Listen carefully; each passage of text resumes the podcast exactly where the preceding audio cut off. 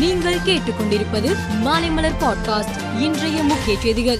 கோவில் என்பது மக்களுக்காகத்தான் கோவில் யாருடைய தனிப்பட்ட சொத்து கிடையாது என்று முதலமைச்சர் மு ஸ்டாலின் தெரிவித்துள்ளார். அரசியல் செய்ய எதுவும் கிடைக்காததால் சிலர் மதத்தை வைத்து அரசியல் செய்து வருவதாகவும் ஆதாரம் எதுவும் இன்றி குற்றச்சாட்டுகளை கூறி வருகின்றனர் என்றும் அவர் குறிப்பிட்டுள்ளார். வருகின்ற பாராளுமன்ற தேர்தலில் அதிமுக தலைமையில் மெகா கூட்டணி அமையும் என்று அக்கட்சியை சேர்ந்த முன்னாள் அமைச்சர் ஜெயக்குமார் தெரிவித்துள்ளார். திமுக கூட்டணியில் உள்ள பதினோரு கட்சிகளும் கட்டி வைத்துள்ள நெல்லிக்காய் மூட்டை. அதை அவிழ்த்துவிட்டால் சிதறி போய்விடும் என்றும் அவர் குறிப்பிட்டுள்ளார். இயக்கப்பணி என்றாலும் மக்கள் பணி என்றாலும் உதயநிதி ஸ்டாலின் தொடர்ந்து தன்னை முன்னிலைப்படுத்தி வருவதாகவும் வருங்காலங்களில் அவர் தமிழகத்தில் முன்னிலைப்படுத்தப்படுவார் என்றும் இந்து சமய அறநிலையத்துறை அமைச்சர் சேகர் பாபு தெரிவித்துள்ளார். அண்மையில் முடிவடைந்த இமாச்சல பிரதேசத்தில் தேர்தலின் நகர்ப்புற தொகுதிகளில் உள்ள வாக்காளர்களில் பலரும் வாக்களிக்கவில்லை என்று தேர்தல் ஆணையம் தெரிவித்துள்ளது.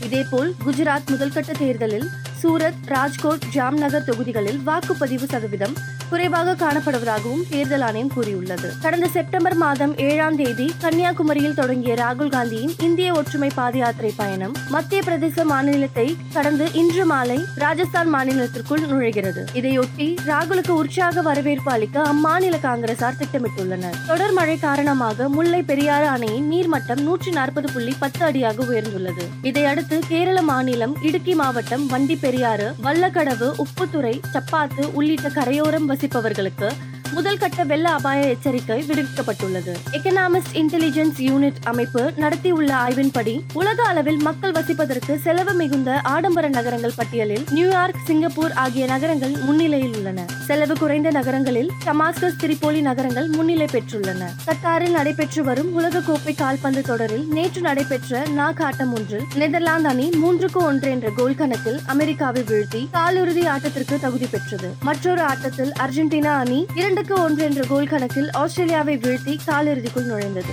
மேலும் செய்திகளுக்கு மாலை மலர் பாட்காஸ்டை பாருங்கள்.